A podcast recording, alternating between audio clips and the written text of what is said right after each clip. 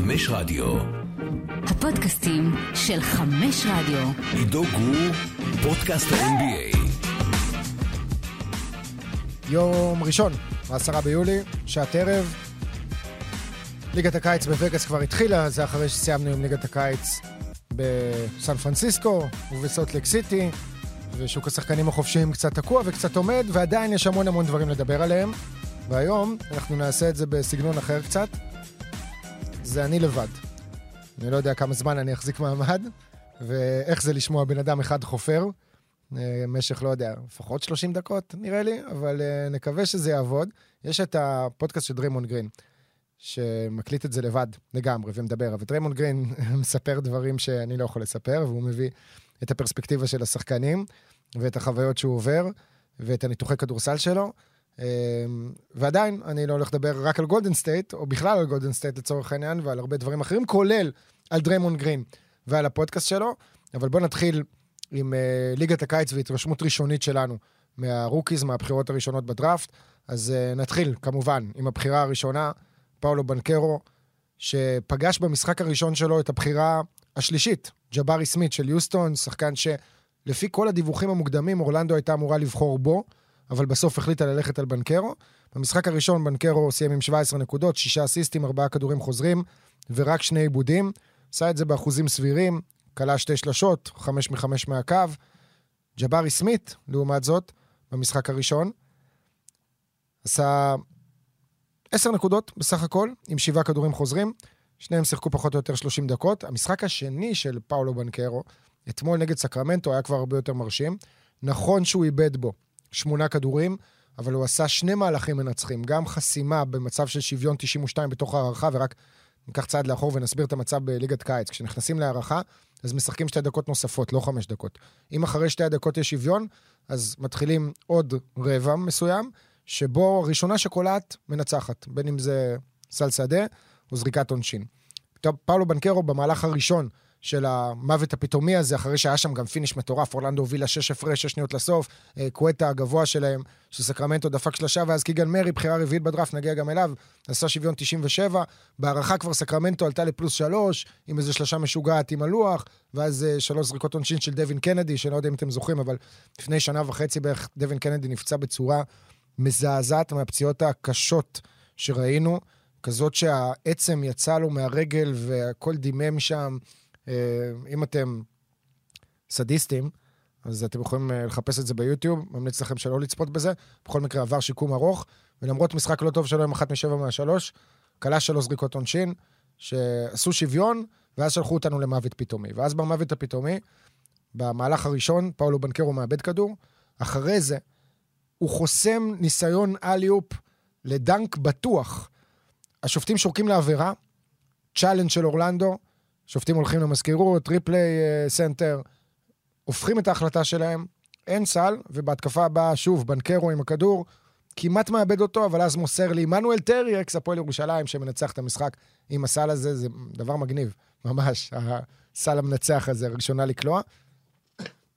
בקיצור, בנקרו, למרות שאיבד שמונה כדורים, גם חטף ארבעה כדורים, והראה משחק מאוד מאוד מגוון, גם מבחינת היכולות שלו לייצר לעצמו נקודות, וגם בכל מה שקשור להובלת כדור, למהלכי hand-off, למסירות של רב אומן, שמאוד הפתיעו במהלך שני המשחקים הראשונים. בוא נגיד שזה מוקדם מאוד להגיד, אבל נראה שאורלנדו עשתה את הבחירה הראשונה. בטח ברמת האישיות, הסטאר קוולטי, הכריזמה שיש לבנקרו, שבמשחק נגד סקרמנטו גם היה עם מיקרופון עליו, אז שמענו אותו אה, מדבר עם כולם, ומתעצבן גם על ארג'י אמפטון, שלא מסר מספיק כדורים, אבל ב-all in all, שני משחקים מאוד מאוד מרשימים. של פאולו בנקרו, ששוב, אורלנדו תרוויח מהבחירה הזאת.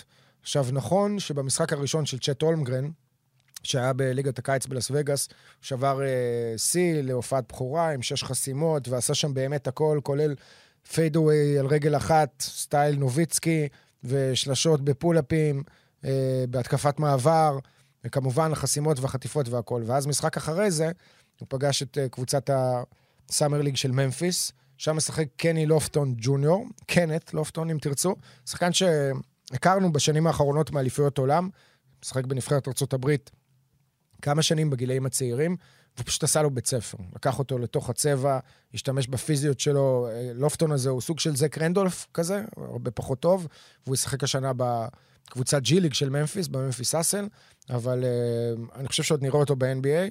בכל מקרה, הוא השתמש בסייז שלו וקצת uh, חשף את החולשה היחסית של צ'ט הולמגרן. ועדיין, אנחנו רואים פה באמת שחקן מאוד מאוד מרשים, עם סט יכולות בלתי נגמר, ונשאלת השאלה, איפה זה היה בקולג'? זאת אומרת, שיחק במכללה מעולה בגונזאגה, שמגיעה לשלבים המאוחרים, למרות שארקנסו, אם אני זוכר נכון, העיפה אותם שם רגע לפני הפיינל פור.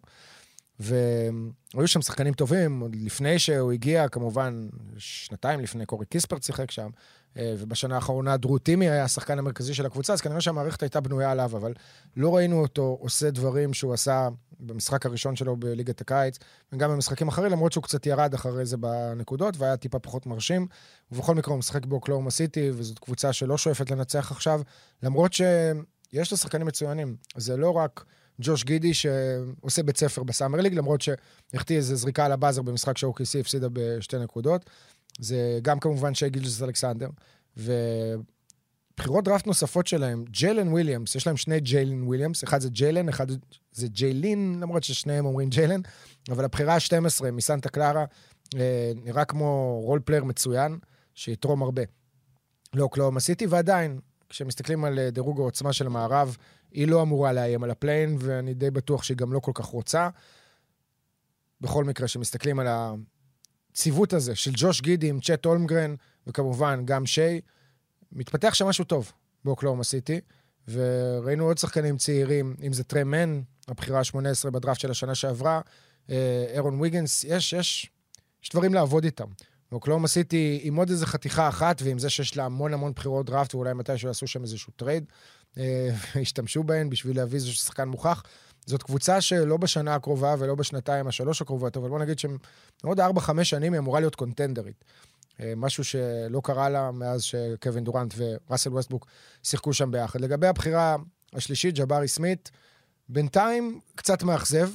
אה, לא ראינו ממנו יכולות הובלת כדור. אנחנו יודעים שהוא יכולת כליאה מצוינת, ויודע לסיים בתוך הצבע, ויודע לשמור, ויש לו באמת הרבה מאוד פרמטרים שכל GM וכל מאמן היה רוצה לראות בקבוצה שלו, אבל כשאנחנו מסתכלים על בנקרו ועל אולמגרן, שניהם הראו הרבה יותר את היכולת הוורסטילית הזאת של לעשות משהו עם הכדור, ועדיין, זה שלב מאוד מאוד מוקדם כדי להכריע. ג'בארי סמית, על פניו, לא נופל מהם בכישרון.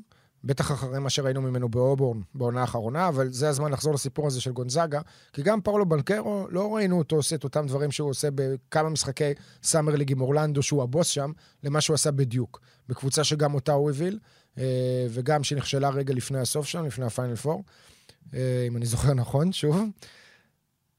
אה, אני לא... אני חושב שבסופו של דבר, כשמסתכלים על כל הסיפור הזה של הבחירות האלה, שוב, אני אה, אחזור על עצמי, בנקרו הייתה הבחירה הראשונה הנכונה, אבל יש משהו במשחק של הקולג'ים שלא מבליט לא את היכולות שלו, לא את היכולות של צ'ט הולמגרן, ויכול להיות שהבליט יתר על המידה את היכולות של ג'בארי סמית' ג'וניור, ועדיין, עוד מוקדם, וזה summer league ואין מה להתלהב, אבל אני אצטט את אה, דריימונד גרין, שאמר בעצמו, או צייץ יותר נכון, זה אמנם summer league והכל, וממש ממש מוקדם, אבל פאולו בנקרו זה ה real deal, ואפשר לראות את זה.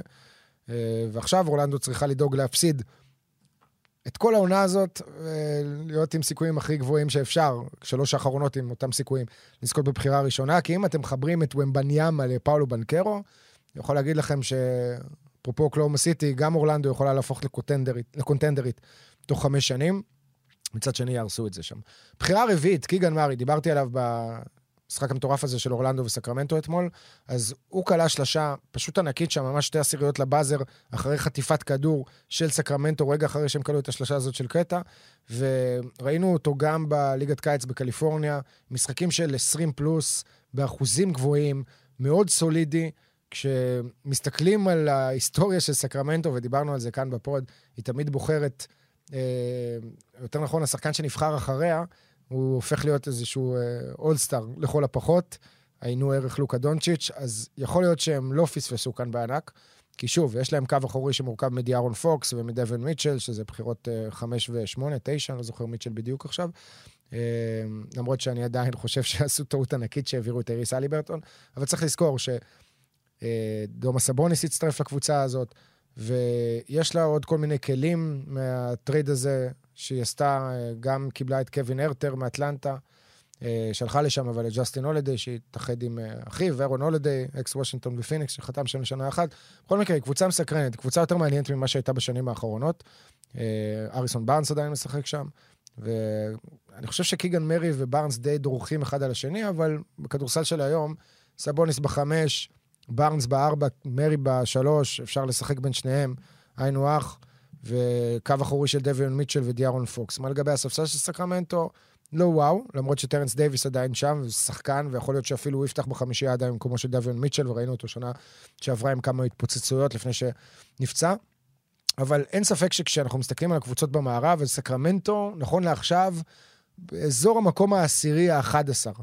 זאת אומרת, היא לא יורדת אה, נמוך יותר, ויכול להיות שאפילו עולה גבוה יותר, כי לא ראינו מספיק את הסיפור הזה של סבוניס ודיארון פוקס. בחירה חמישית, ג'יידן אייבי של דטרויט, נפצע אתמול ברבע הראשון של המשחק השני של הפיסטונס, משחק שבו הם ניצחו את וושינגטון אגב, אה, למרות שזה נגמר בארבע הפרש, זה התחיל שם ב-39-20. תוצאת הרבע הראשון הייתה 39-23. עכשיו, ליגת קיץ זה 10 דקות רבע. איך אתם חוטפים 39 נקודות ברבע? מיד נדבר על וושינגטון, אבל uh, נשאר שנייה על ג'יידן אייבי. הוא נפצע ברבע הראשון, סובב את הקרסול, יותר נכון, עלה לשלשה, ו... אייזייה טוד, שהיה בוויזארדס כבר בעונה שעברה, נכנס לו מתחת לרגל, קיבל עבירה בלתי ספורטיבית, אייבי סובב את הקרסול, עדיין התעקש לזרוק את העונשין, קלע את כל השלוש, ואז ירד ולא חזר, אבל לא מדובר בפציעה רצינית מדי. מה כן הצלחנו ללמוד מג'יידן אייבי, שבמשחק הראשון שלו בדטרויט, עשה 20 נקודות, 6 אסיסטים, 6 ריבאונדים, והתחיל את קריירת ה-NBA שלו ב possession הראשון ב summer league, במהלך שהוא מרים alley-oop לג'יילן דורן, שזה הבחירת סיבוב ראשון השנייה של דטרויט, בחירה ה-13. זה הגיע דרך trade מניו יורק, משארלוט, לא משנה. סליחה, פגעתי במיקרופון. בקיצור, ג'יידן אייבי אה, הוא גם הדבר אמיתי. אנחנו מסתכלים פה על חמש בחירות ראשונות, ונראה שכל החמש בחירות האלה, אה, יהיו פה שחקנים. שחקנים על גבול האולסטארים. זאת אומרת, כל אחד מהשמות שהזכרתי עד עכשיו, הוא עם פוטנציאל להיות all-star. וג'יידן אייבי בקו אחורי יחד עם קייד קנינגהם ועם סדיק ביי בעמדת ה forward, הולך להיות מעניין בדטרויט. היא לא תהיה קבוצה טובה, היא לא תהיה קבוצה שיכולה לאיים על ה play-in, אבל uh, בוא נגיד שנראה כדורסל טוב יותר ממה שראינו בשנים האחרונות מהפיסטונס, וג'יידן אייבי זה באמת סוג של ג'ה מורנט, וגם יש לזה סיבה מאוד מאוד גדולה. ניאל אייבי, אימא של אה, ג'יידן אייבי, שעכשיו היא מאמנת של נוטרדם, הייתה עוזרת המאמן של ממפיס, ובתור תיכוניסט, הוא הגיע איתה לאימונים, הוא למד מג'ה מורן, שהפך להיות מנטור שלו ואליל שלו וחבר טוב שלו, אה, ואתם רואים את האקספלוסיביות הזאת, כאילו, פתאום הוא משנה הילוך, הוא חודר לסל ומתפוצץ כזה, בין אם זה בדנקים או בפינישים אקרובטיים באזור הטבעת. ונכון לעכשיו זה נראה שיש לו יכולת קליעה יותר טובה מליג'ה מורנט. הסטפבקים, משהו יותר נקי בטכניקה שלו, אז הוא היה מרשים מאוד, סביר להניח שלא נראה אותו משחק עוד בליגת הקיץ, כי אנחנו מכירים את המצבים האלה, קבוצות לא רוצות לסכן. שחקנים שהם הרגע בחרו באחד מהמקומות הראשונים בדראפט, הם ראו ממנו את מה שהם היו צריכים לראות, ואנחנו נראה ממנו עוד הרבה דברים במהלך הקריירה שלו.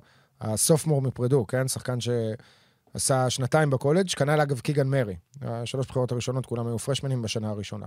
בחירה השישית, בן מטורין הקנדי, שגם הוא שיחק שנתיים בקולג' באריזונה, והגיע לאינדיאנה, גם היה טוב מאוד במשחק הראשון שלו, ואני חושב בכלל שהוא שחקן עם פוטנציאל גבוה מאוד להיות uh, מפתיע בדראפט הזה. בחירה השביעית, שיידון שרפ מפורטלנד, מה אני אגיד לכם, מסכן, אין לו מזל לבן אדם. הוא לא כל כך שיחק uh, בקולג'ים, הוא פצוע כבר כמעט שנתיים, הוא היה פצוע כמעט שנתיים, ואז הוא עולה לבכורה שלו בסאמר ליג, ועובר פציעה בכתף, שתגרום לו להחמיץ את שאר המשחקים, אז לא הספקנו לראות יותר מדי ממנו, כנ"ל מהבחירה השמינית בדראפט, דייסון דניאלס, האוסטרלי, שנבחר על ידי ניו אורלינס, וגם נפצע במשחק הראשון שלו. הבחירה התשיעית זה ג'רמי סוהאן של סן אנטוניו, לא שיחק, ועכשיו אנחנו מגיעים לבחירה הכמעט האחרונה שנדבר עליה, הבחירה של וושינגטון, ג'וני דייוויס, ממכללת וויסקונסין, עוד שחקן שעשה שנתיים בקולג', מי שאמור להיות ה-two guard השני אחרי ברדלי ביל ולעלות מהספסל. היה מאכזב מאוד במשחק הזה של וושינגטון נגד דטרויט. בכלל, הוויזרדס נראו קטסטרופה, למרות שזה נגמר בארבע הפרש, ובמחצית השנייה הם הצליחו למחוק שם פער גדול.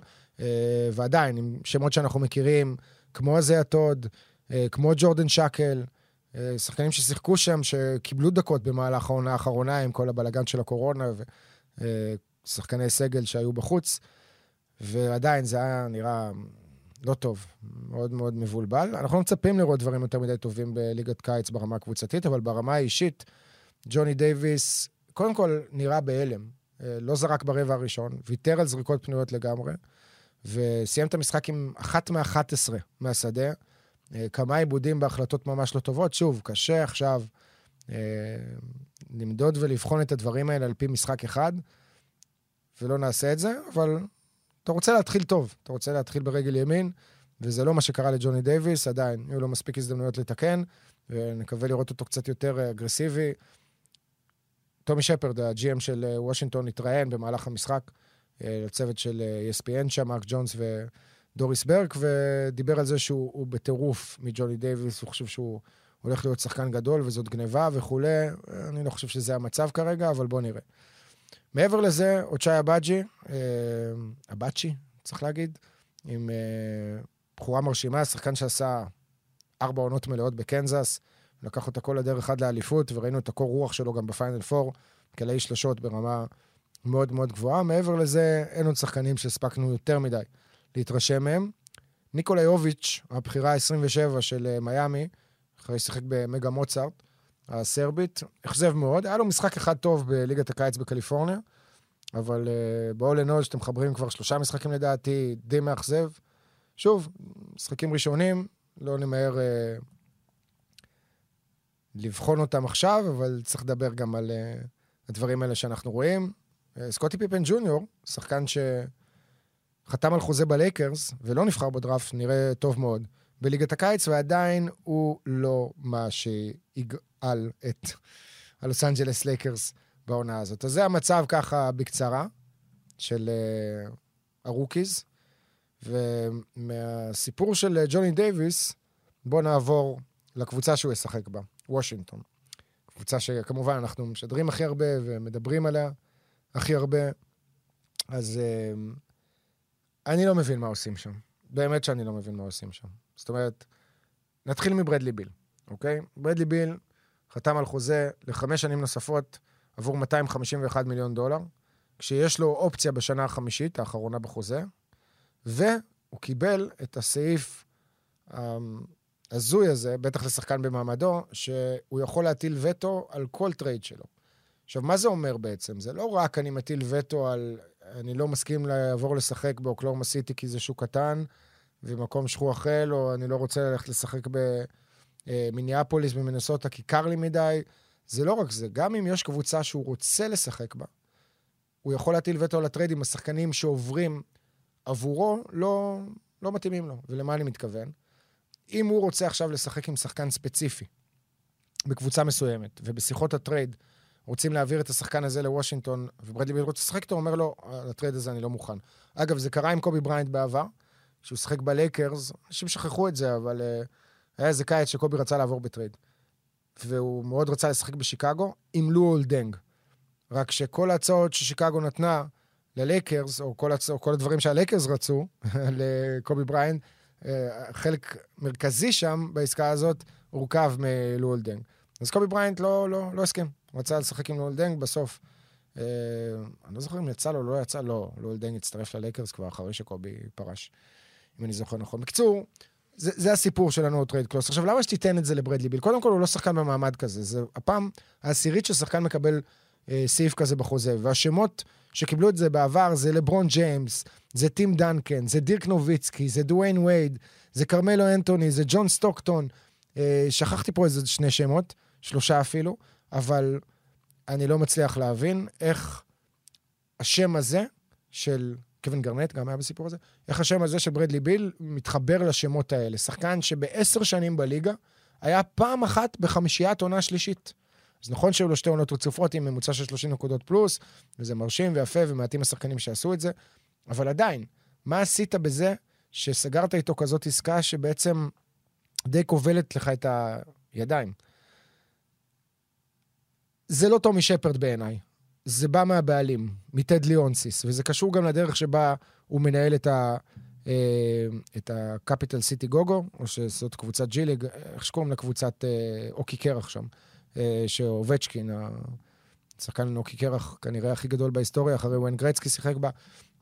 הוא, יש לו סגנון מסוים של ניהול, והוא קרוב מאוד לברדלי ביל, והוא הציג את זה גם ב, בסוג של שותפות. ברדלי ביל לא שותף שלך, וברדלי ביל הוא לא בן אדם שהכניס לקופה של הפרנצ'ס שלך המון המון כסף. הוא כן שחקן מאוד נאמן, נכון לעכשיו. הוא כן השחקן השישי הפעיל ב-NBA, שמשחק עשר עונות ומעלה באותה קבוצה. שהחמישה הנוספים זה ארבעה של... אה, סליחה, זה שלושה של, של גולדן סטייט. כמובן סטף קליי ודריימון, שנבחר באותו דראפט כמו ברדלי ביל, ודמיין לילארד, שגם סגר עכשיו עשר שנים בפורטלנד, וברדלי ביל. ומה, איגודלה גם בסיפור הזה אולי? במצטבר? יש לו כבר יותר מעשר עונות? לא, לא נראה לי. איגודלה הצטרף מתי? ב-2013? לא משנה, לא נבדוק את זה עכשיו. אמ, זה... לא, לא, לא, לא מצליח להבין. כאילו, בסדר נאמנות. אבל ברדלי ביל הוא לא יכול להיות בשום סיטואציה השחקן המוביל ב-contenderית. לחשוב שזה נותן לך איזשהו יתרון מסוים, החוזה הזה, אני בכלל במחשבה אחרת, לדעתי, וושינגטון תקועה בבינוניות. וגם בקבוצה הזאת שהסגל שלה הוא עמוק. וכשמודדים את הסגל של וושינגטון, העונה pound for pound מול סגלים אחרים, אני חושב שהיא ב-top של המזרח. זאת אומרת, ב- לפחות שישה מקומות ראשונים, מקום שישי כזה ניתן להם מבחינת איכות הסגל כולו. אבל יש הבדל עצום בין איכות של שחקנים כבודדים, לבין חיבור של הדבר הזה למרקם קבוצתי, ואיך זה יעבוד. ואני לא רואה את זה כל כך עובד. בטח לא בכיוונים שרוצים בוושינגטון. זאת אומרת, זו קבוצה שניצחה איזה שתי סדרות פלייאוף ב-35 שנים, כן? עכשיו, במקרה הטוב, היא מגיעה למקום השישי, שביעי, עושה פלייאוף שוב דרך ה-play-in, כמו שעשתה לפני שתי עונות, אבל לאן זה לוקח אותך?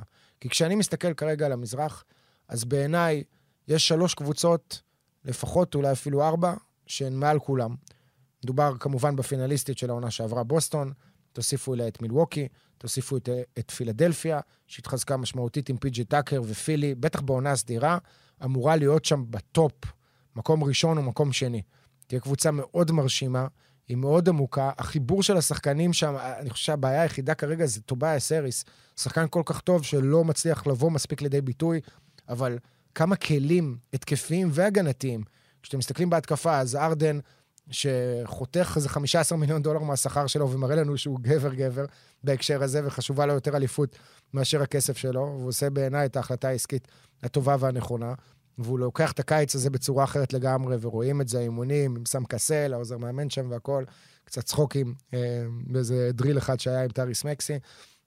ושוב, הסיפור הזה של פי.ג'י טאקר זה תוספת הגנתית, יחד עם מטיס טייבול, יחד עם ג'ואל אמביד, זאת קבוצה מאוד מאוד מוכשרת. וגם בעומק של הספסל יש לכם שחקנים כמו ג'ורג' ניאנג, שיעלה וידפוק את השלושה, וקורקמאז. אה, אני מאמין שפילי השנה יכולה לעשות משהו, למרות כל אכזבות העבר והכישלונות של ג'יימס הארדן. בכל מקרה, תחברו לשלוש האלה את מיאמי, שאנחנו עוד לא יודעים מה יקרה איתה, ונדבר על זה בהמשך בכל מה שקשור לטריידים ועסקאות נוספות, אבל ארבע האלה הן לפני כולם. ואנחנו מדברים כמובן על המצב עכשיו, לפני שדורנט קיבל החלטה, או ברוקלין קיבלה החלטה, לאן הוא עובר בטרייד. השתיים הנוספות שניסה מקומות חמש ושש, כרגע, סליחה, קליבלנד וטורונטו. קליבלנד, אחרי עונה מאוד מרשימה, למרות שהתמודדה עם לא מעט פציעות, בין אם זה היה מובלי או ג'ארט אלן, או כמובן קולין סקסטון, שכרגע עדיין שחקן חופשי ולא חתם. אה, ריקי רוביו, שחתם וחזר, קיבלו את ראול נטו, תתפנקו עם ראול נט פה, אבל מעבר לזה, הקו הקדמי הזה, שכולל גם את מרקנן בנוסף לאלן ולמובלי, ושיש לך ספסל עם שחקן כמו קווין לאב וקאריס לברט, העומק של קליבלן הוא גם, אני חושב אפילו יותר מוושינגטון בצורה מסוימת, אבל uh, אני, בעיניי זה השש הראשונות. ואז אתה מתחיל לשאול את עצמך מה קורה בחלק התחתון של המזרח. ושם אורלנדו תישאר, ואינדיאנה תצטרף אליה, וכנראה שגם דטרויט, למרות הקו האחורי המעניין, וזה שהם הולכים בכיוונים נכונים. תוסיפו לקבוצות האלה את שרלוט, אני חושב ששרלוט השנה תהיה מחוץ לפליין. מיילס ברידג'ס לא יחתום שם מחדש, אני בספק אם הוא ישחק כדורסל, לא יודע אם הוא יישאר אה, מחוץ לכלא, אבל אה, שרלוט לא נתנה לו הצעה, והוא שחקן חופשי. ואני גם לא חושב שקבוצה אחרת תיקח אותו עם המצב הזה. בן אדם היכה את אשתו, וגרם לטראומה לילדים שלו, שראו את זה, הוא חונק אותו. אין מקום לאנשים כאלה בליגה, ואין... אה, בדיוק דיברתי על זה, אני לא זוכר עם מי, עם איזה חבר, על הסלחנות שיש לי, או לנו כחברה, ל... לאומנים שעשו דברים חמורים, לעומת ספורטאים. עכשיו, הכוונה היא מה זה אומנים? בעיקר מוזיקאים. נגיד בובי בראון, אוקיי? שאולי חלקכם לא יודעים מי זה בכלל, אבל הוא היה בעלה של וויטני יוסטון, והיו לו כמה שירים מגניבים בשנות ה-90, וזה שירים שאני אוהב, שהולכים איתי עד היום. Uh, Two can play that game, Amping around, uh, ועוד uh, My Prerogative, מה שבריטני אחרי זה חידשה. הרבה שירים מגניבים. אבל הוא היכה את אשתו, וויטני יוסטון, וזה היה ידוע. עכשיו, כשאני שומע שיר שלו, השיר שלו מזיז אותי וגורם לי לרקוד. כנ"ל לגבי קריס בראון, עם כל הסיפור עם ריאנה וכולי. אז קשה לעשות את הניתוק הזה כשמוזיקה היא כאילו מזיזה אותך, יש בה קצב מסוים, וגם היא אוטומטית לוקחת אותך לכל מיני חוויות מהעבר, לכל מיני זיכרונות, לרגעים נוסטלגיים כאלה. עכשיו, כשאנחנו מדברים על שחקני כדורסל, ספורטאים, whatever, מיילס ברידג'ס, בגדול הוא הדנקר הכי מעניין היום במשחק, יחד עם אנטוני אדוארדס, נראה מה יהיה כשזאיון וויליאמסון ישחק סוף סוף, אבל באמת, הרגעים שהוא סיפק לנו בשנתיים האחרונות, בלתי נשכחים, גם בעזרת השדר של שרלוט שם, אריק קולינס. ועדיין, הדנק הזה בא, וכשאני רואה אותו, הוא מטריף אותי והוא מדליק אותי, ואני מעלה את זה איפה שאני מעלה את זה, אבל זה בא והולך, וזה לא עכשיו, אני זוכר את עצמי, כשאני אראה את הדנק הזה, איפה הייתי או משהו כזה, הייתי על הספר, הייתי NBA, מה, מה שאני עושה כל הזמן. אה, אז אני חושב שבקטע הזה של ספורטאים, קשה מאוד להיות צלחנים. בטח שאנחנו יודעים שדברים קרו בצורה ברורה. כן, היו מקרים ואירועים שהמפורסם שבהם הוא זה של קובי בריינט, ששילם דמי השתקה מאוד מאוד גדולים לחדרנית ההיא באותו מלון, אבל uh, בסופו של דבר לא הייתה תלונה, אנחנו לא יודעים באמת מה היה שם, זה לא uh, הגיע לכתלי בית משפט, אז uh, אני לא יכול להתייחס לכתם הזה בקריירה של קובי ולפסול אותו, כמו שלא פסלתי אותו אחרי זה, גם כי כשמסכמים את כל מה שהוא עשה אחרי, אז אני חושב שהוא אחד מהאנשים שתרמו הכי הרבה לכדורסל אנשים בחמש שנים האחרונות שהוא היה בן בחיים. אה, בכל מקרה, התפזרתי פה. הורדתי את שרלוט. ברוקלין, לא ברור. אם ברוקלין תעשה טריידים על דורנט וקיירי ארווינג, על קיירי זה יקרה, הוא לא יישאר שם בוודאות. יכול להיות שברגע שקיירי יעבור, דורנט אולי בסוף יחליט להישאר, אבל אה, כרגע זה נראה שהיא גם נדחקת החוצה ומגיעה למקום ה-11 נגיד. אז החמש קבוצות האחרונות שלנו זה שרלוט, ברוקלין, אינדיאנה, דטרויט ואורלנדו, לא משנה באיזה סדר. ואז מעבר לשמות שציינתי בטופ של המזרח, אה, קליבלנד וטורונטו, שם אחד שלא אמרתי, הוא זה של אטלנטה, שהתחזקה בעצמה משמעותית עם דז'ונטה מארי עכשיו, ועם אה, עוד כוח הגנתי. דיברנו על ג'סטין הולידיי כבר שעבר מסקרמנטו, שהוא שחקן רוטציה מצוין, בעיקר הוא עולה מהספסל 3D קלאסי כזה. איפה זה שם את וושינגטון, מול כל הקבוצות האלה. כשאנחנו מדברים על סגל שכולל את פורזינגיס בחמש ואת גפורד כ backup center אחרי שתומאס בריינט עזב ועבר ללייקרס, ראינו כמה פעמים את שניהם משחקים ביחד, כשגפורד היה בחמש ופורזינגיס בארבע, אבל סביר להניח שזה לא יקרה כי נגיד פורזינגיס וקוזמה שיחקו משחק אחד ביחד, עד שקוזמה נפצע וסיים את העונה.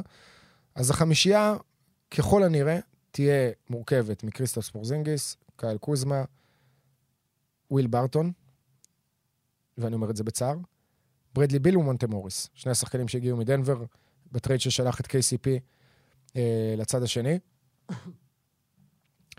בקיצור, קודם כל, אני לא יודע ש... אני חושב שהדבר הנכון זה לתת לדני לפתוח בחמישייה, בלי קשר לזה שאנחנו... כדורסל wise, אוקיי? תנתקו את הכל, תנתקו את כל הרצון הגדול שלנו לראות אותו מצליח, ואת כל האהבה שלנו אליו, ואת כל החיבור שיש, בלי קשר לזה. עדיין, זה הדבר הנכון יותר. דני הוא סטופר הגנתי, הוא השומר אולי הכי טוב שיש בקבוצה הזאת כרגע. אתה אמור לפתוח איתו בחמישייה, לא עם שחקן בן 32 שמסיים חוזה בשנה הזאת. אתה רוצה לפתח את השחקנים הצעירים, הכישרונות שיש לך בקבוצה, ולא להחביא אותם. אבל בוא נגיד שזאת תהיה החמישייה. אז מונטה מוריס, קודם כל, אחלה רכז, אני אוהב אותו, הוא מאוד יעיל. ראינו אותו בשנה האחרונה בדנבר, הוא לא טועה הרבה, אבל הוא, הוא לא top 20 רכזים בליגה הזאת. וכשאתם מסתכלים על כל, או רוב הקבוצות שנמצאות בצמרת, יש להם point guard מאוד מאוד משמעותי. וגם אלה שה point guard שלהם פחות משמעותי. עכשיו סתם, בואו נעבור פה על... אה, אמרנו אטלנטה, יש שם שני point guard ים, עכשיו עם דז'ונטה מארי ועם אה, טריי יאנג, ובשרלוט יש את למלו בול, ובקליבלנד יש את דריוס גרלנד, ובמיאמי יש את קייל לאורי, שלמרות שהוא זקן וכבר הרבה מעבר לשיא, הוא עדיין יותר טוב ממונטה מוריס. בבוסטון עכשיו יש את מלקום ברוקדון, ובמילווקי יש את ג'רו הולידיי, ובפילי יש לכם גם את אה, הארדן וגם את מקסי, ובטורונטו יש לכם את פרד ון וליט, ובשיקגו, בהנחה שיהיה בריא, יש לכם את לונזו בול. שכל השחקנים האלה, וציינתי עכשיו עשר קבוצות, כולם יותר טובים ממונטה מוריס, ואנחנו מדברים על המזרח. עכשיו, בואו נעבור לניקס. סליחה, לא ציינתי עשר קבוצות, כי שכחתי להכניס את הניקס לעשירייה הזאת. ג'לן ברנסון, לא מחזיק ממנו כל כך כמו שהניקס החזיקו ממנו, ונתנו לו את החוזה הזה, אבל עדיין, יותר טוב ממונטה מוריס, בוודאות יותר טוב. טייריס הליברטון, יותר טוב, יותר טוב. דטרויט, ג'דן אייבי, אוקיי, תבחרו אתם יותר טוב. עם מה נשארנו? עם אורלנדו, וזהו. בגדול, אורלנדו הקבוצה היחידה שאין לה רכז יותר טוב מהרכז של וושינגטון, ממונטה מוריס. במזרח, קריס פול, ג'ה מורנט, סטף קרי, לוקה דונצ'יץ', מייק קונלי, עזבו את זה שהעניינים לא ברורים ביוטה ונדבר על זה עוד מעט, ג'מאל מארי, דיאנג'לו ראסל, סי.ג'י מקולום, שכנראה יעשה הסבה וישחק תפקיד האחד בניו אורלינס לגמרי. בקליפרס בואו נשים שנייה בצד את אה, ג'ון וול, כי לא ראינו אותו משחק הרבה זמן. בלייקרס בואו נשים בצד את ראסל ווסטברוק, כי במצב הזה עכשיו, לא נעים להגיד, מונטה מוריס שחקן יותר טוב מראסל ווסטברוק. אה, בסקרמנטו יש לנו את דיארון פוקס, בפורטלנד את דמין לילארד, באוקלהומה סיטי את אה, גידי, וביוסטון, בסדר, לא... אין שם אה, קווין פורטר ג'וניור, עם כל הכבוד, לא, יותר ממונטה מוריס, למרות שפוטנציאל יש לו הרבה יותר. אפילו לא ב top 25 point guard ים בליגה. איך אפשר ללכת עם זה למכולת? למרות שמכולת, מי משתמש במילה מכולת? אמ, מורכב, מורכב הסיפור הזה של הוויזארדס, כשה backup point guard זה דלון רייט, גם שחקן שאני מחבב בגדול, אבל הוא צריך להיות backup point guard שני, כשאם הרכז המחליף שלך או אם הרכז הראשון שלך פצועים, אז הוא עולה ומקבל דקות וסותם לך חורים. אני לא, לא רואה את הדבר הזה מצליח. הייתי רואה את זה מצליח אם ברדלי ביל היה הופך להיות רכז, וראינו בעונה האחרונה הרבה סיטואציות שהוא נאלץ אה, לנהל את המשחק, גם כי לא היו רכזים נורמליים בקבוצה הזאת, עם כל הכבוד לדינווידי, וראול נטו, ואיש סמית, וגם כי חלקם היו בחוץ עם קורונה. והוא שבר שם שיאי קריירה עם אסיסטים, והקבוצה נראתה יותר טוב, היא שיחקה בצורה יותר שמחה. בקיצור, החמישייה הזאת, היא יכולה להגיע למקום 8-7. אולי אפילו למקום 6. מצד שני, איך היא תגיע למקום 6? פורזינגיס לא הוכיח את עצמו פעם אחת בליגה הזאת. לא בניקס, למרות ההתחלה הטובה שהייתה לו שם, לא בדאלאס, בטח לא בדאלאס, למרות המספרים. למרות ה-29. ושוב, ברדלי ביל לא שיחק איתו מספיק, או בכלל, אם אני זוכר נכון, כן, ברדלי ביל לא שיחק מאז ה trade deadline. אה, אמרנו, קוזמה שיחק איתו משחק אחד. מהספסל, נכון לעכשיו, אה, דני יחד עם רוי בשלוש ובארבע, וגם אנטוני גיל שם בארבע slash חמש. זה דווקא שחקן שאני מאוד אוהב, כבר אמרתי את זה פה כמה פעמים. אה, ואז מונטה, דלון רייט וג'וני דייוויס. זו קבוצה עמוקה, זו קבוצה שהסגל שלה הוא טוב, אבל אני לא רואה את הסגל שלה מתחבר. פורזינגיס הוא עול הגנתי. קוזמה, יש לו רגעים, אבל הוא לא שומר גדול. וויל ברטון בטוח לא שומר גדול. ברדלי ביל יכול להיות שומר יותר טוב, אבל הוא undersized. ומונטה מוריס, אמרתי את מה שאני חושב על מונטה מוריס ביחס לשאר ה point guard ים בליגה. גם רוי האצ'ימורה לא שומר גדול. אה, כמו שאמרתי, דני כנראה השומר הכי טוב בקבוצה הזאת, בטח מבחינת הרצון שלו לעשות הגנה. איך זה ישפיע על הדקות של אבדיה, איך זה ישפיע על העונה של הוויזארדס, מוקדם מדי להגיד, אבל נראה שהסגל שלה די סגור. והקבוצה הזאת בעיניי לא יכולה בשום סיטואציה לעבור קבוצ... אה, סיבוב בפלייאוף. יכול להיות שיהיו פה כל מיני פציעות של קבוצות אחרות, ודברים יתחברו, ופורזינגיס ישחק 75 משחקים, וברדלי ביל כנ"ל, ווושינגטון כן תהיה איכשהו בפלייאוף מבלי להיות ב play-in, אבל אני לא רואה את ה scenario הזה קורה. עכשיו אנחנו חוזרים לברדלי ביל, וחוזה 251 מיליון דולר לחמש שנים, שאתה בעצם מסנדל את עצמך. אתה מסנדל את עצמך ל... לא רק לחמש שנים הקרובות, לשבע, שמונה שנים הקרובות, אפילו לעשר שנים הקרובות, כי בשביל לעשות משהו בליגה הזאת אתה צריך כוכב, ובוושינגטון לא היה כוכב, עם כל הכבוד לג'ון וול ב prime שלו, זה היה לרגע אחד, אבל לא מספיק זמן, ועם כל הכבוד לברדלי ביל. ובכלל, זוכרים את הנתון שדיברתי עליו, זה שני ניצחונות בפלייאוף במעל 35 שנים. כשאתם מסתכלים על הליגה באופן כללי, היא בנויה בשיטת איזונים ובלמים בצורה מסוימת, כדי שתהיה חלוקה טובה יותר של ההון, ההון של השחקנים. השיטה של הדראפט, תקרת שכר, כל המסביב אמור לגרום לקבוצות גם משווקים קטנים, לשים את הידיים שלהן על כוכבים גדולים, ולכמה שנים להיות באזור של הגמרים האזוריים או משהו כזה. עכשיו, תסתכלו על מה שקורה במזרח. מיאמי ובוסטון ומילווקי, פילדלפיה, קבוצות כולן טריות, כולן שם, הן קונטנדריות בעונות האלה. וגם פילי, אתם יודעים, עשתה גמר ב-2001 נגד הלייקרס, מילווקי לקחה אליפות, בוסטון לקחה אליפות ב-2008, עשתה גמרים מאז, ב-2010, עשתה גמר עכשיו. מיאמי כמובן, לקחה גם עם לברון ועם וייד, אה, עוד לפני זה עם וייד לבד. קיצור, אני מדבר שוב על 15-20 שנה האחרונות, 35 שנים האחרונות. טורונטו לקחה אליפות ב-2019, שיקגו כמובן, השושלת עם השש אליפויות בשנות ה-90. ברוקלין, כשהייתה ניו ג'רזי נטס, הייתה שנתיים רצופות בגמר ה-NBA, הפסידה שם ללייקרס ולסן אנטוניו. אטלנטה, אתם יודעים מה? אטלנטה לא הייתה שם.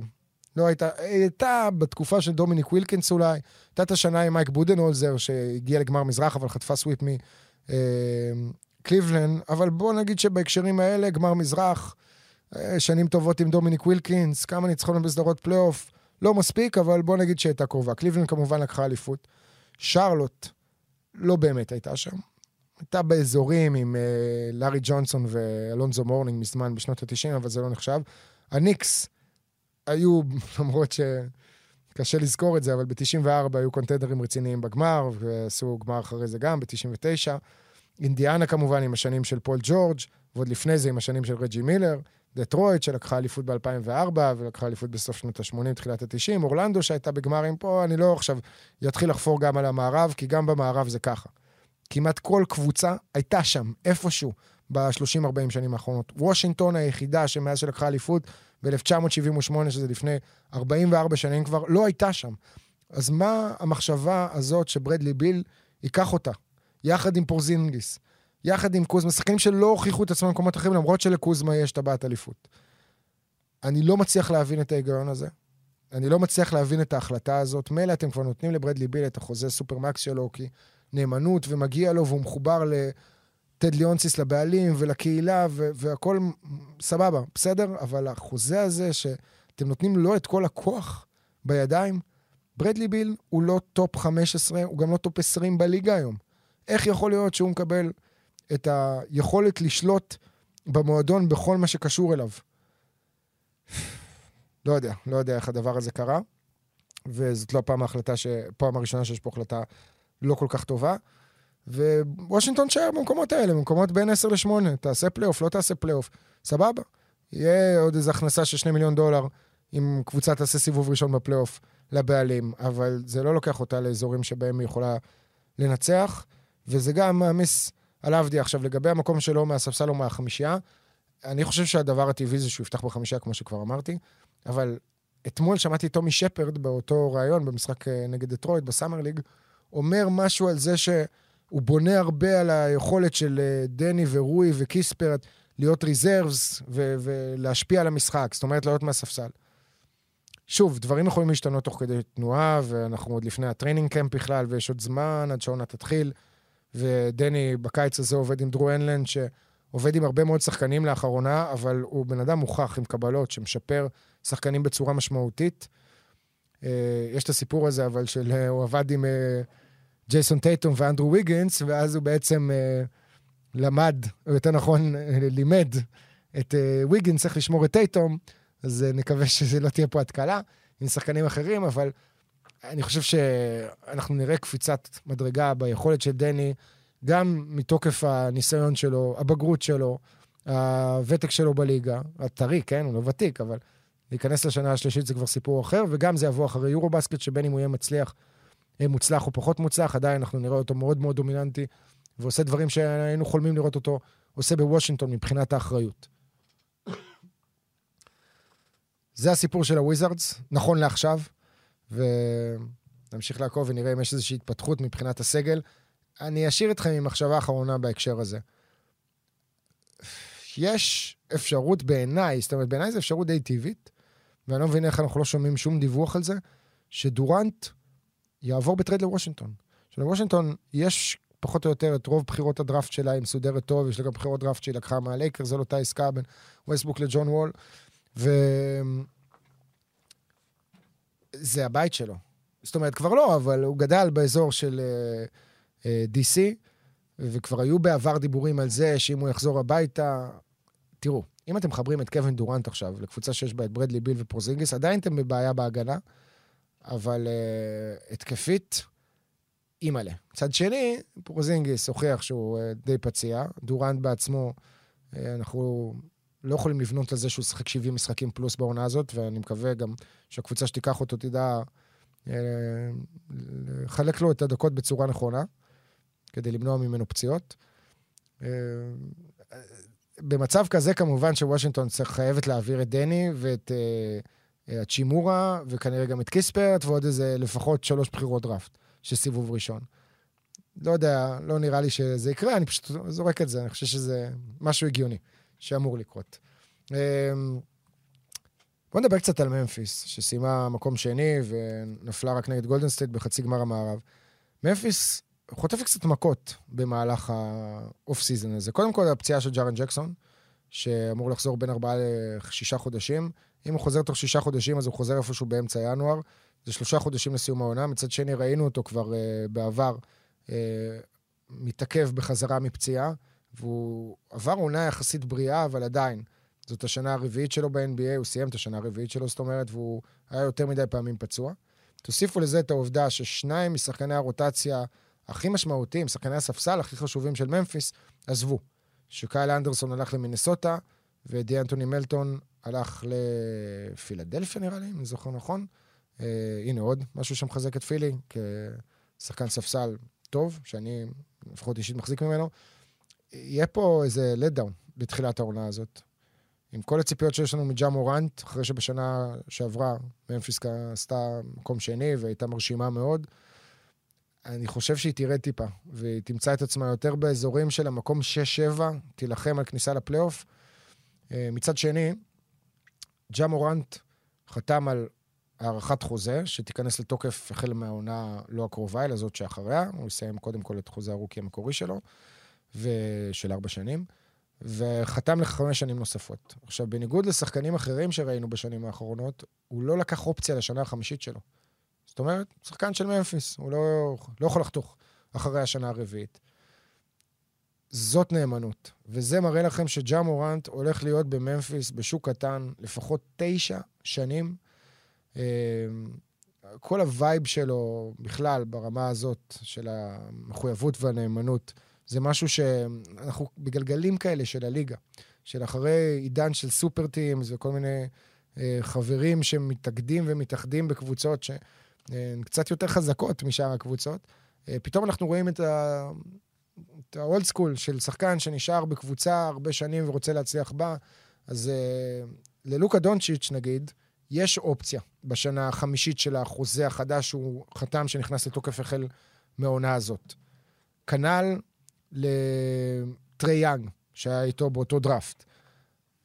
בכלל, כל הסיפור הזה זה סיפור די נדיר. זאת אומרת, שחקנים שחתמו על uh, rookie extension על חוזה שני בליגה לחמש שנים נוספות, ולוקחים אופציה לשנה האחרונה שלהם. זה התחיל עם דונובן מיטשל, או יותר נכון, לפני דונובן מיטשל זה קרה שלוש פעמים בהיסטוריה של ה-NBA. זה קרה עם קיירי אירווינג, עם אנטוני דייוויס ועם פול ג'ורג'. שלושת השחקנים האלה שחתמו על החוזה השני, אה, ביקשו שהשנה האחרונה תהיה באופציית שחקן. ואז בא דונובן מיטשל, ועשה את זה עם יוטה, וברגע שהוא עשה את זה, פתאום כולם התחילו לעשות את זה אחריו, כל החבר'ה במחזור שלו, אם זה ג'ייסון טייטום, אם זה דיארון פוקס, ציינתי עכשיו את uh, לוקה ואת uh, טרי יאנג, ובא ג'ה מורנט ואומר לו, אני חוזר אולד פשן, אני נשאר עם הקבוצה הזאת ונותן לה את היכולת לשלוט בעסקאות מסוימות עם קבוצות כאלה ואחרות, לא רוצה בכלל uh, להיכנס לראש הזה של מחשבה, מתי אני הולך, איך אני הולך, אני פה, for the long run. אגב, בהקשר הזה של שחקנים ש... הרבה שנים בליגה, באותה קבוצה, אז גם יאניס, לא ציינו אותו, כי רק השנה הוא נכנס לעונה העשירית שלו בליגה, אבל תהיו בטוחים שיאניס יעשה עוד הרבה שנים במילווקי.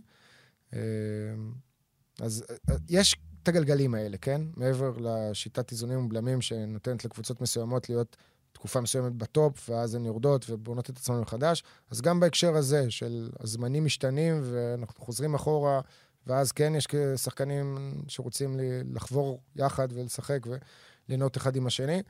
זה בקצרה הסיפור על ממפיס. בואו נעבור אה, ליוטה, לסיום החפירה הזאת. כמה זמן כבר אני מדבר, אה, ארד? 40 דקות אני מדבר בערך.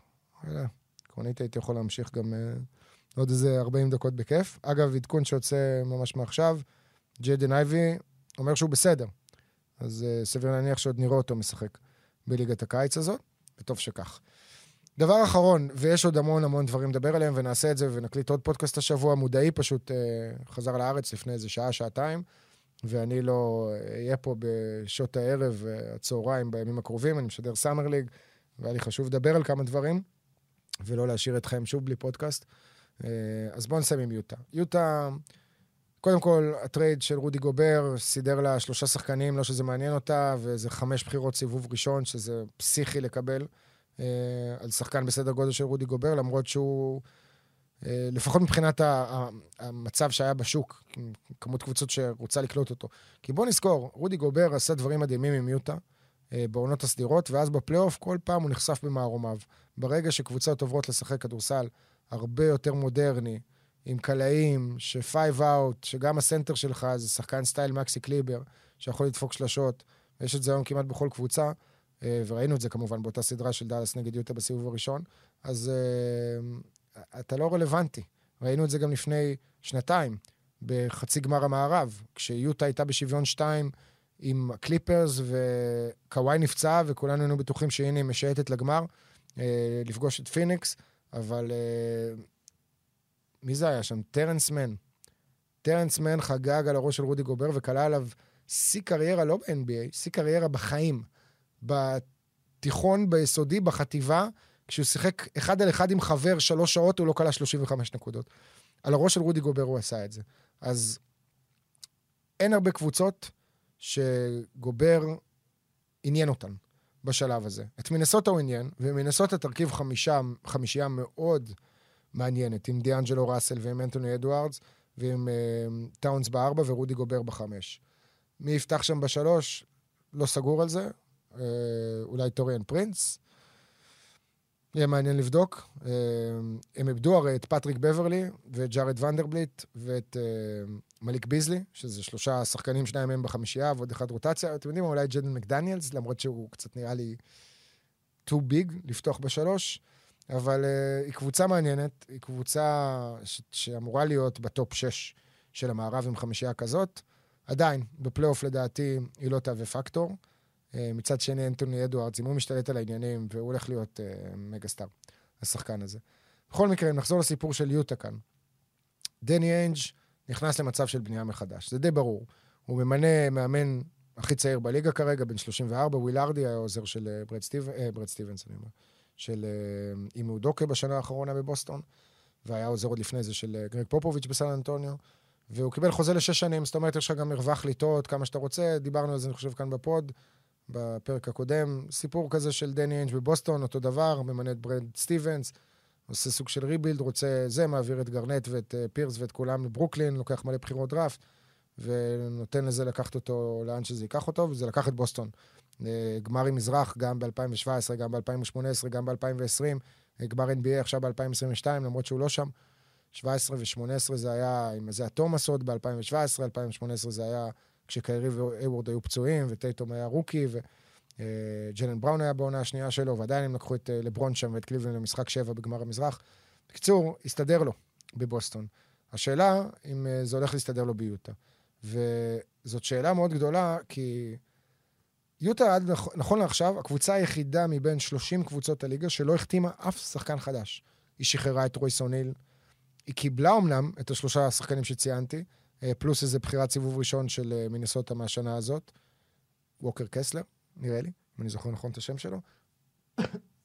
אבל מעבר לזה, היא לא צירפה, היא לא החתימה אף שחקן. ויש שם את דונובין מיטשל, ויש שם, מעבר לדונובין מיטשל, גם בוגדנוביץ' ומייק קונלי, אין להם מה לשחק כרגע בקבוצה שהיא בריבילד. אז אני מניח שתהיה פה עוד איזושהי עסקה שדונובין מיטשל בעצמו אולי לא ירצה להישאר ביוטה בסיטואציה הזאת, וכאן שוב עולה מיאמי, אולי הפיבוריטית לקלוט אותו, אה, למרות ש... לכו תדעו, בוסטון, מצד שני בוסטון עכשיו עם העסקאות שהיא עשתה עם ברוקדון ועם אה, קו אחורי שלו ושל סמארט ובראון וטייטום, ואני לא יודע אם יש מקום להכניס עכשיו את דונובל מיטשל, אלא אם אתה באמת מוותר על שחקן כמו נגיד מרקוס סמארט ועוד איזה בחירות דראפט, גם בחירות דראפט של בוסטון אולי לא יהיו שוות יותר מדי בשנים הקרובות, כשאתם רואים עוד את העתיד של ה franchise הזה עם שחקנים צעירים, טייטום 24, בראון 25 וכולי. אה, וגם מרקוס סמארט יחסית זה, ברוקדון לא מבוגר, המבוגר היחידי שם זה אל הורפורד, רוברט וויליאמס. אה, אה, הם התחזקו במקומות הנכונים, גם עם דנילו גלינארי. אז אני לא רואה את הטרייד הזה קורה.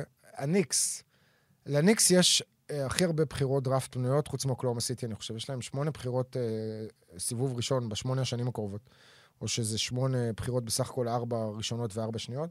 בכל מקרה, יש להם כבר שחקן שהוא מטר שמונים וחמש בערך, פחות ממטר תשעים, ג'לן ברנסון. אתם מצרפים אליו את דונובין מיטשל, זה נראה לי החלטה שוושינגטון אה, אוהבת לעשות. זאת אומרת, ל, אה, להילחם דרך בינוניות ולנסות לחשוב שאפשר לעשות משהו. אני לא יודע. מה שאני כן די בטוח בו זה שדונובין מיטשל לא יתחיל את העונה הבאה ביוטה. אה, יש עוד כל מיני יעדים אפשריים ש... מעבר למיאמי גם יכולים להיות הגיוניים, נגיד איזשהו משהו עם דאלאס ששחק שתיים יחד עם לוקה. לא יודע. אה, מיאמי שוב נראית לי כמו האופציה הכי, הכי הגיונית.